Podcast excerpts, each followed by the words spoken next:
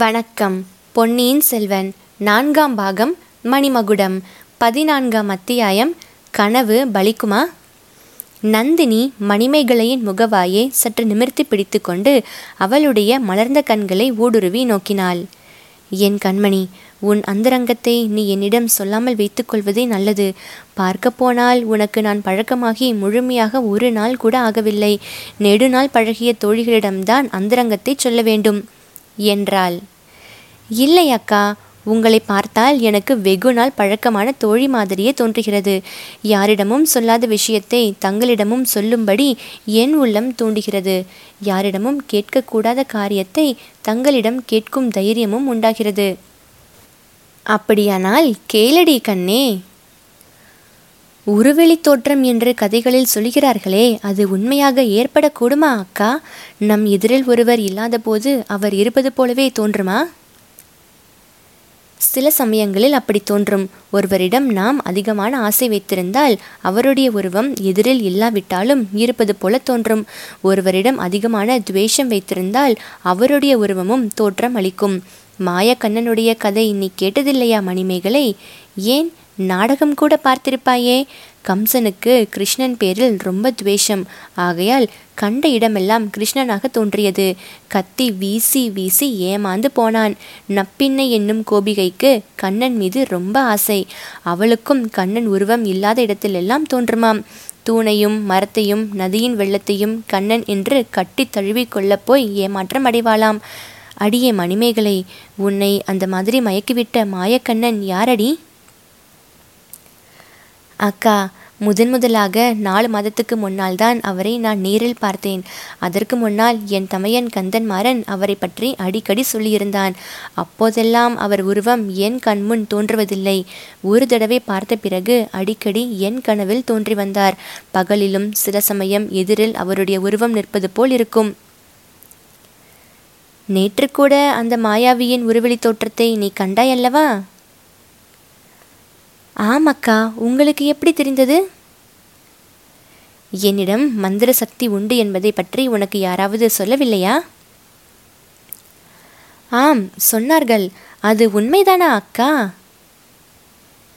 நீயே பரீட்சித்து தெரிந்து கொள். உன் உள்ளத்தை கொள்ளை கொண்ட அந்த யவ்வன சுந்தர புருஷனை யார் என்று வேண்டுமானால் என் மந்திர சக்தியினால் கண்டு சொல்லட்டுமா? சொல்லுங்கள் பார்க்கலாம். எனக்கும் அவர் பெயரை சொல்ல கூச்சமாயிருக்கிறது. நந்தினி சிறிது நேரம் கண் இமைகளை மூடிக்கொண்டிருந்து விட்டு திறந்து, உன் உள்ளத்தை கொள்ளை கொண்ட ஆசை காதலன் வானர்குலத்தில் வந்த வல்லவரையன் வந்தியத்தேவன் இல்லையா என்றாள். அக்கா, உங்களிடம் மந்திர சக்தி இருப்பது உண்மைதான் என்றாள் மணிமேகலை.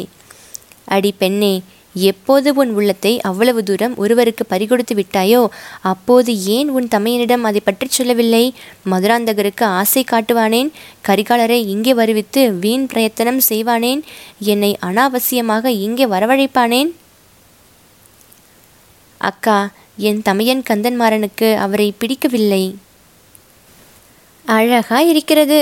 உன் தமையனா கல்யாணம் செய்து கொள்ளப் போகிறான்? ஆனால் கந்தன்மாறன் தானே வந்தியத்தேவனை பற்றி உனக்கு சொன்னான் என்றாய். இங்கே அவனை கூட்டிக் கொண்டு வந்ததும் உன் தமையன் தானே? ஆமாம், கந்தன்மாறன் தான் அவரை பற்றி சொன்னான். அந்த புறத்துக்கு ஒரு நாளைக்கு அழைத்து கொண்டும் வந்தான். ஆனால் பிற்பாடு அவன் மனம் மாறிவிட்டது. அதற்கு காரணமும் இருக்கிறது. தஞ்சாவூரில் என் தமையனை அவர் கத்தியால் குத்திவிட்டாராம். அக்கா, உங்கள் அரண்மனையிலே என் தமையன் காயத்தோடு படுத்து கிடந்தானாமே. உங்கள் அன்பான பராமரிப்பினால்தான் அவர் உயிர் பிழைத்து எழுந்தானே. நான் செய்ததை உன் தமையன் அதிகப்படுத்தி கூறுகிறான். அது போனால் போகட்டும். இப்போது நீ என்ன செய்வாய்? உன் மனத்தை கவர்ந்தவன் இப்படி உன் தமையனுக்கு விரோதியாகி விட்டானே. ஆனால் இவர் என்ன சொல்கிறார் தெரியுமா? இவர் என்றால் யார்? அவர்தான், நீங்கள் சற்று முன் பெயர் சொன்னீர்களே அவர்தான். கந்தன்மாறனை அவர் குத்தவே இல்லை என்று ஆணையிடுகிறார். வேறு யாரோ குத்தி தஞ்சாவூர் கோட்டை மதில் ஓரத்தில் போட்டிருந்தார்கள் என்றும் அவர் எடுத்துக்கொண்டு போய் காப்பாற்றியதாகவும் சொல்கிறார். இது எப்போதடி அவர் உனக்கு சொன்னார்? நேற்றுத்தான். நேற்று அந்த வந்தியத்தேவனை நீ நேரில் பார்த்தாயா என்ன? அவனுடைய உருவெளி தோற்றத்தை கண்டதாக அல்லவா கூறினாய்? அதுதான் அக்கா, எனக்கு ஒரே மனக்குழப்பமாக இருக்கிறது. நேற்று நான் பார்த்தது அவரா அல்லது அவருடைய உருவெளி தோற்றமா என்று தெரியவில்லை. நேற்று நடந்தவற்றை எண்ணினால் எல்லாம் ஒரு கனவு மாதிரி இருக்கிறது. அக்கா, சில சமயம் மனிதர்கள் செத்துப்போனால் அவர்களுடைய ஆவி வந்து பேசும் என்று சொல்கிறார்களே, அது உண்மையா? இந்த கேள்வியை கேட்டபோது மணிமேகலையின் குரலில் அளவில்லாத பீதி தொனித்தது. நந்தினியின் உடலும் நடுங்கிற்று. எங்கேயே உச்சி முகட்டை பார்த்த வண்ணம், ஆம் உண்மைதான், அற்பாயுளில் மாண்டவர்கள் ஆவி அப்படி உயிரோடு இருப்பவர்களை வந்து சுற்றும். ஒருவருடைய தலையை வெட்டி கொன்று விட்டவர்கள் என்றால் சில சமயம் தலை மட்டும் வரும், சில சமயம் உடம்பு மட்டும் தனியாக வரும், இன்னும் சில சமயம் இரண்டும் தனித்தனியாக வந்து பழி வாங்கினாயா என்று கேட்கும் என்றாள். பிறகு மணிமேகலையை பார்த்து உரத்த குரலில், அடி பெண்ணே, நீ எதற்காக இந்த கேள்வி கேட்டாய்? உன் காதலனுக்கு அப்படி ஏதாவது நேர்ந்திருக்கும் என்று பயப்படுகிறாயா? உன் மனதில் இந்த சந்தேகத்தை யார் கிளப்பி விட்டார்கள் என்றாள். இந்த அரண்மனையின் ஆவேசக்காரன் ஒருவன் இருக்கிறான். அவனை கூப்பிட்டு அனுப்பினேன். அவனை யாரோ நேற்றிரவு அடித்து போட்டு விட்டார்களாம். அவனுக்கு பதிலாக அவன் பெண்டாட்டி தேவராட்டி வந்தாள். அவள்தான் சொன்னாள். சீச்சி, அதையெல்லாம் நீ நம்பாதே. எனக்கும் நம்பிக்கைப்படவில்லை. வெறும் ஆவி வடிவமாயிருந்தால் தொட முடியாதல்லவா அக்கா? ஆவியையும் தொட முடியாது, உருவெளி தோற்றத்தையும் தொட முடியாது. நீ ஏன் கேட்கிறாய்? உன் உள்ளத்தை கவர்ந்தவனை நீ நேற்று தொட்டு பார்த்தாயா என்ன? அதுதான் ஒரே குழப்பமாய் இருக்கிறது. தொட்டு பார்த்தது போலவும் இருக்கிறது, ஆனால் வேறு சில விஷயங்களை நினைத்து பார்த்தால் சந்தேகமாகவும் இருக்கிறது. நேற்று நடந்ததையெல்லாம் விவரமாக சொல்லடி பெண்ணே, நான் உன் சந்தேகத்தை நிவர்த்தி செய்கிறேன். ஆகட்டும் அக்கா, நான் ஏதாவது முன்பின்னாக உளறினால் கேள்வி கேட்டு தெரிந்து கொள்ளுங்கள் என்றாள் மணிமேகலை. பிறகு அவள் கூறினாள், நேற்று நான் கிட்டத்தட்ட இதே நேரத்தில் இங்கே இருந்தேன். என் தமையன் சொல்லி போயிருந்தபடி தங்களுக்கு இங்கே வேண்டிய சௌகரியம் எல்லாம் பணிப்பெண்கள் சரியாக செய்திருக்கிறார்களா என்று கவனிப்பதற்காக வந்தேன். ஒருமுறை இதோ இருக்கும் கண்ணாடியில் என் முகத்தை பார்த்து கொண்டிருந்தேன். உன் அழகை நீயே பார்த்து கொண்டிருந்தாயாக்கும்? அப்படி ஒன்றும் இல்லை அக்கா. என் முக லட்சணம் எனக்கு தெரியாதா என்ன? உன் முக லட்சணத்துக்கு என்ன குறைவு வந்தது? ரதியும் இந்திராணியும் மேனகையும் ஊர்வசியும் உன்னை பார்த்து பொறாமைப்பட மாட்டார்களா? அவர்கள் எல்லாரும் உங்கள் கால் தூசி பெற மாட்டார்கள் அக்கா. சரி சரி, மேலே சொல். கண்ணாடியில் உன் முகத்தை பார்த்து கொண்டிருந்தாய். அப்போது திடீரென்று இன்னொரு முகம் கண்ணாடியில் தெரிந்தது. என் முகத்துக்கு அருகில் தெரிந்தது. அது உன் காதலன் முகம்தானே? ஆமாம், எனக்கு தூக்கி வாரி போட்டது. எதற்காக தூக்கி வாரி போட வேண்டும்? நீதான் அடிக்கடி அவனுடைய முகத்தை கனவில் பார்ப்பதுண்டு என்று சொன்னாயே. அதற்கும் இதற்கும் கொஞ்சம் வித்தியாசம் இருந்தது. கனவில் வரும்போது எதிரே சற்று தூரத்தில் தெரியும், உருவெளி தோற்றத்திலும் அப்படித்தான். ஆனால் இங்கே பின்னாலிருந்து சொல்ல கூச்சமாயிருக்கிறது. பாதகம் இல்லை, சொல்லடி கள்ளி. பின்னாலிருந்து கன்னத்தில் முத்தமிட வருவது போல் இருந்தது. திடுக்கிட்டு திரும்பி பார்த்தேன். ஒருவரும் இல்லை. பிறகு கண்ணாடியிலும் அந்த முகம் தெரியவில்லை. எனக்கு ஒரு சந்தேகம் உண்டாயிற்று. இந்த அறைக்கு பக்கத்தில் உள்ள வேட்டி மண்டபத்தின் இரகசிய கதவை திறந்து காட்டினேன் அல்லவா? நேற்று கண்ணாடி அந்த கதவுக்கு நேரே வைத்திருந்தது. ஆகையால் அந்த கதவை திறந்து வேட்டி மண்டபத்திலிருந்து யாராவது எட்டி பார்ப்பார்களோ என்று தோன்றியது. அப்படி இருக்க முடியாது என்றும் எண்ணினேன். அந்நிய புருஷன் ஒருவன் அந்த வேட்டி மண்டபத்தில் எப்படி வந்திருக்க முடியும்? ஆயினும் சந்தேகத்தை தீர்த்து கொள்வதற்காக கதவை திறந்து வேட்டி மண்டபத்துக்குள் போய் பார்த்தேன். நந்தினி இதற்குள் ஆர்வத்துடன் கேட்க தொடங்கியிருந்தாள். வேட்டி மண்டபத்தில் அந்த திருடன் ஒளிந்திருந்தானா? அகப்பட்டு கொண்டானா என்று கேட்டாள். என்ன அக்கா, அவரை திருடன் என்கிறீர்களே? திருடன் என்றால் நிஜ திருடனா? உன் மனத்தை கவர்ந்த திருடனை சொன்னேன். அடி, அவன் வேட்டி மண்டபத்தில் இருந்தானா? அதுதானே அதிசயம். அவர் அங்கே இல்லை. அதற்கு பதிலாக எங்கள் அரண்மனை பணியால் இடும்பன்காரி அந்த அறையை சுத்தம் செய்து கொண்டிருந்தான். அவனுடைய முகம் ஐயனார் கோவில் வாசலில் உள்ள காடு வெட்டி கருப்பன் முகம் மாதிரி இருக்கும். இங்கே வேறு யாராவது வந்ததுண்டா என்று கேட்டேன். இல்லை என்று சாதித்து விட்டான். அவன் பொய் சொல்லியிருப்பான் என்று கருதுகிறாயா? அது என்னமோ எனக்கு தெரியாது, ஆனால் இன்னொரு ஆள் அந்த மண்டபத்தில் ஒளிந்திருப்பதாக தோன்றியது. திருட்டு தானே வெளியாகட்டும் என்று நான் இந்த அறைக்கு திரும்பி வந்து விட்டேன். திருட்டு வெளியாயிற்றா? கேளுங்கள், நான் இந்த அறைக்குள் வந்து வேட்டை மண்டபத்துக்குள் ஏதாவது பேச்சுக்குரல் கேட்கிறதா என்று கவனித்து கொண்டிருந்தேன். பேச்சுக்குரல் கேட்டது. தடப்புடலாக ஏதோ விழுகிற சத்தமும் கேட்டது. நான் என்ன செய்யலாம் என்று யோசித்து கொண்டிருக்கும் போதே இந்த கதவு அசைந்தது. நான் விளக்கை மறைத்து வைத்துவிட்டு காத்து கொண்டிருந்தேன். இந்த கதவிலேயே வட்டமான ஒரு சிறிய உட்கதவு இருக்கிறது. அதை திறந்து கொண்டு ஓர் உருவம் இங்கே வர பார்த்தது. அபயம், அபயம், என்னை காப்பாற்று என்ற குரல் கேட்டது. குரலும் உருவமும் அவரை போல் தோன்றியுள்ளபடியால் அவர் இந்த அறையில் வருவதற்கு உதவி செய்துவிட்டு விளக்கை தூண்டினேன். பார்த்தால் அவரேதான். மணிமேகலை, இது என்ன அதிசயமடி! விக்கிரமாதித்யன் கதையைப் போல அல்லவா இருக்கிறது? இன்னும் கேளுங்கள். நாலு மாதமாக கனவில் கண்டு வந்தவரை நேரில் பார்த்ததும் என் உள்ளம் பூரித்தது, உடம்பு சிலிர்த்தது. ஆனால் கள்ள கோபத்துடன் அவரிடம் பேசினேன். பெண்கள் வசிக்கும் அந்த புறத்தில் எப்படி அவர் திருட்டுத்தனமாக பிரவேசிக்கலாம் என்று கேட்டேன். அவரை கொல்லுவதற்காக யாரோ சிலர் துரத்தி கொண்டு வருவதாக கூறினார். உயிருக்கு பயந்தோடும் பயங்குள்ளி என்று பரிகசித்தேன். அதற்கு தம்மிடம் ஆயுதம் இல்லை என்று சமாதானம் கூறினார். பிறகு தான் தன் தமையனை அவர் முதுகில் குத்தியதை பற்றி பிரஸ்தாபித்தேன். இல்லவே இல்லை என்று சத்தியம் செய்தார். அக்கா, நீயும் நம்பிவிட்டாயாக்கும்? அப்போது நம்பும்படியாகத்தான் இருந்தது. ஆனால் பிறகு நடந்ததையெல்லாம் யோசிக்கும்போது எதை நம்புவது, எதை நம்பாமல் இருப்பது என்றே தெரியவில்லை. பிறகு இன்னும் என்ன அதிசயம் நடந்தது? அவருடன் பேசிக்கொண்டிருக்கும் போதே என் ஒரு காதினால் அடுத்த அறையில் ஏதாவது சத்தம் கேட்கிறதா என்று கவனித்து கொண்டிருந்தேன். பல பேர் நடமாடும் சத்தமும் பேச்சுக்குரல்களும் கேட்டன. ஆகையால் அவரை கொள்ளுவதற்கு யாரோ தொடர்ந்து வருகிறார்கள் என்பது உண்மையாகவே இருக்கும் என்று எண்ணிக்கொண்டேன். கேளுங்கள் அக்கா, அந்த சமயத்தில் இந்த பேதை மனம் எப்படியாவது அவரை காப்பாற்ற வேண்டும் என்று உறுதி கொண்டது. அவரை கொள்ள வருகிறவர்கள் யார் என்றும் தெரிந்து கொள்ள விரும்பினேன். இடும்பன்காரி இதற்கெல்லாம் உட்கையாக இருப்பானா? அப்படி அப்படியானால் அவன் இவருக்கு உட்கையா, இவரை கொல்ல வருகிறவர்களுக்கு உட்கையா என்றும் அறிய விரும்பினேன். வேட்டை மண்டபத்துக்குள் வரும் இரகசிய சுரங்க வழி இவ்வளவு பேருக்கு தெரிந்திருப்பதை நினைத்து திகில் உண்டாயிற்று. அதிலும் நீங்கள் இங்கே தங்கப் போகிறீர்கள் என்பதை எண்ணிய போது கவலை அதிகமாயிற்று. தகப்பனாரை கூப்பிட்டு அனுப்பலாம் என்று நினைத்தால் அதற்கும் தைரியம் வரவில்லை. இவர் அந்த புறத்துக்குள் வந்திருப்பதை தகப்பனார் பார்த்தால் உடனே இவர் உயிருக்கே ஆபத்து வந்துவிடும்.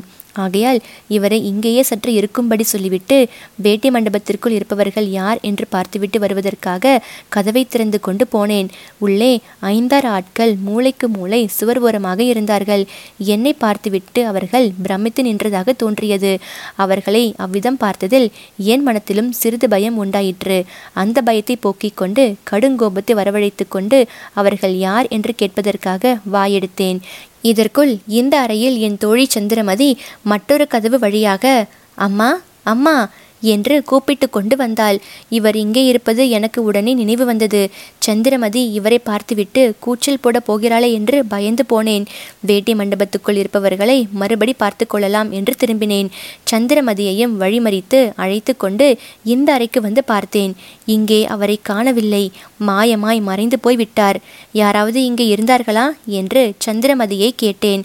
தான் பார்க்கவில்லை என்றாள். இன்னும் சிறிது தேடி பார்த்துவிட்டு மறுபடி வேட்டை மண்டபத்துக்குள் போனேன். அங்கேயும் நான் சற்று முன் பார்த்தவர்கள் யாரும் இல்லை. இடும்பன்காரி மாத்திரம் முன் போலவே அறையை சுத்தம் செய்து கொண்டிருந்தான். சற்று முன்னால் இங்கே வந்திருந்தவர்கள் யார், அவர்கள் இப்போது எங்கே என்று கேட்டேன்.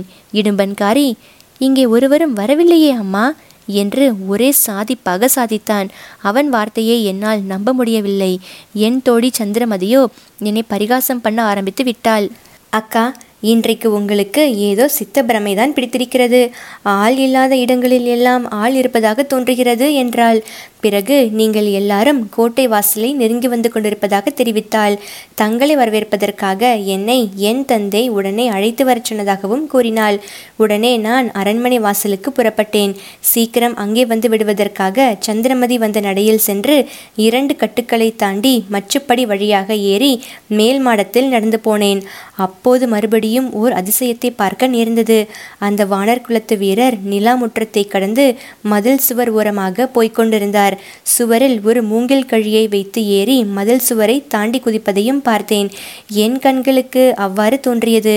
அவையெல்லாம் உண்மையாக நடந்தவையா அல்லது என் சித்த பிரமையா என்று இன்னமும் எனக்கு நிச்சயமாகவில்லை. நந்தினி சிந்தனையில் ஆழ்ந்திருந்தாள்.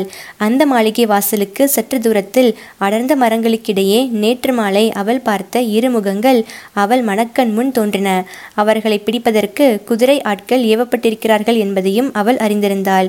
அவர்கள் ஒருவேளை இதற்குள் பிடிபட்டிருப்பார்களா? பிடிபட்டிருந்தால் இங்கே கொண்டு வரப்படுவார்களா? அக்கா, உங்களுக்கு என்ன தோன்றுகிறது என்று கேட்டு நந்தினியின் சிந்தனையை தடை செய்தாள் மணிமேகலை. எனக்கா? எனக்கு தோன்றுகிறதையா கேட்கிறாய்? உனக்கு மோக பித்தம் நன்றாக தலைக்கு ஏறி இருக்கிறது என்று தோன்றுகிறது என்றாள் நந்தினி. சந்திரமதியைப் போல் நீங்களும் பரிகாசம் செய்கிறீர்களா? நான் பரிகாசம் செய்யவில்லையடி. நேரில் பார்த்து பேசிய உனக்கே உண்மையா கனவா சித்த பிரம்மையா என்று தெரியவில்லை. நான் எப்படி சொல்ல முடியும்? இந்த அறையிலிருந்து வெளியேறி போவதற்கு வேறு ஏதேனும் இரகசிய வழி இருக்கிறதா? எனக்கு தெரிந்த வரையில் வேறு இரகசிய வழி இல்லை அக்கா. நீயும் சந்திரமதியும் போன வழியில் அவனும் போய் மச்சுப்படி ஏறி போயிருக்கலாம் அல்லவா? அங்கே வழியில் பல பணிப்பெண்கள் இருந்தார்கள் அக்கா. அவர்களுக்கு தெரியாமல் போயிருக்க முடியாது. அதிசயமாகத்தான் இருக்கிறது. இதையெல்லாம் பற்றி உன் தகப்பனாரிடம் நீ தெரிவிக்கவில்லையா? தெரிவிக்கவில்லை அக்கா. தகப்பனாரிடம் சொல்ல கூச்சமாகவும் இருக்கிறது, பயமாகவும் இருக்கிறது. ஒருவேளை அவர் இங்கே வந்திருந்ததெல்லாம் உண்மையாக இருந்தால்? ஆமாம், புருஷர்களிடம் இதை பற்றியெல்லாம் சொல்லாமல் இருப்பதே நல்லது. அவர்களுக்கு சொன்னாலும் புரியாது. என் தமையனிடம் சொல்லலாமா வேண்டாமா என்று யோசித்து கொண்டிருந்தேன். அவனிடம் சொன்னால் கட்டாயம் ரகளையாக முடியும். உன் தமையனுக்கு இப்போது எப்படியாவது உன்னை கரிகாலனுக்கு கல்யாணம் பண்ணி வைத்துவிட வேண்டும் என்றிருக்கிறது. அக்கா, நீங்கள்தான் எனக்கு உதவி செய்ய வேண்டும். கந்தன்மாறனுக்கு உங்களிடம் ரொம்ப விசுவாசம். நீங்கள் சொன்னால் கேட்பான். அடி பெண்ணே, நான் எந்த நோக்கத்துடன் இங்கே வந்தேனோ அதற்கு விரோதமாக என்னுடைய உதவியையே கேட்கிறாயே. வெகு கெட்டிக்காரி நீ. அப்படியே கரிகாலருக்கு உன்னை மனம் செய்து கொடுக்கும் யோசனையை கைவிட்டாலும் மற்றவனை பற்றி உனக்கு ஒன்றும் தெரியாதே. அவன் உன்னை விரும்புவான் என்பது என்ன நிச்சயம்? அதை பற்றி நான் கவலைப்படவில்லை அக்கா. அவர் என்னை விரும்பினாலும் விரும்பாவிட்டாலும் பெண்களின் தலையெழுத்தை இப்படித்தான் போலும். புருஷர் எப்படி நடந்து கொண்டாலும் பெண்கள் அவர்களுக்காக உயிரை விட வேண்டியதென்று ஏற்பட்டிருக்கிறது. ஏதோ உன் அதிர்ஷ்டம் எப்படி இருக்கிறதென்று பார்க்கலாம். மறுபடியும் நேற்று மாதிரி ஏதேனும் நேர்ந்தால் என்னிடம் சொல்வாய் அல்லவா? உங்களிடம் சொல்லாமல் வேறு யாரிடம் சொல்வது அக்கா? நேற்று இரவு ஒரு கனவு கண்டேன். அதையும் சொல்லிவிட விரும்புகிறேன். பகற்கனவு கண்டது போதாது என்று இரவிலும் வேறு கனவு கண்டாயா? அது என்ன? மறுபடியும் அவன் கனவில் வந்து உன்னை ஏமாற்றி விட்டு போனானா? இல்லை இல்லை, இது வேறு விஷயம். நினைக்கவே பயங்கரமா இருக்கிறது.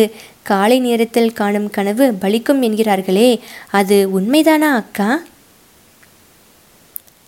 கனவை சொல் கேட்கலாம். வேறு விஷயம் என்றால் இன்னும் யாரேனும் பற்றி கனவு கண்டாயா? இவரை பற்றித்தான். இவரை யாரோ ஒருவன் கத்தியால் குத்த வருகிறது போல் இருந்தது. இவர் கையில் ஆயுதம் ஒன்றும் இல்லை. ஆனால் தரையிலே ஒரு கத்தி பளபளவென்று மின்னிக் கொண்டு கிடந்தது. நான் அதை தாவி எடுத்து கொண்டு பாய்ந்தேன். இவரை குத்த வருகிறவனை முதலில் நான் குத்தி விடுவது என்ற எண்ணத்துடன் ஓடினேன். அருகில் சென்றதும் அவனுடைய முகம் தெரிந்தது. அவன் என் தமையன் கந்தன்மாறன். ஓ என்று அலறிக்கொண்டு விழித்தெழுந்தேன். என் உடம்பெல்லாம் வியர்வையினால் சொட்ட நனைந்திருந்தது. வெகு நேரம் என் கை கால்கள் நடுங்கிக் கொண்டிருந்தன. கனவு அவ்வளவு நிஜம் போல இருந்தது. இது ஒருவேளை பலித்து விடுமா அக்கா? அடி பெண்ணே, உன் மனம் உண்மையிலேயே குழம்பி போயிருக்கிறது. நிஜமாக நடந்தது பிரம்மை போல தோன்றுகிறது. கனவிலை கண்டது நிஜம் போல தோன்றுகிறது. நல்ல தோழி எனக்கு கிடைத்தாய். நான் தான் பைத்தியக்காரி என்றால் நீ என்னை விட ஒரு படி மேலே போய்விட்டாய் என்றாள் நந்தினி. இந்த சமயத்தில் சந்திரமதி உள்ளே வந்தாள். அவர்கள் வந்து கொண்டிருக்கிறார்களாம். வீர நாராயண ஏரியை தாண்டி வந்துவிட்டார்களாம் என்று தெரிவித்தாள்.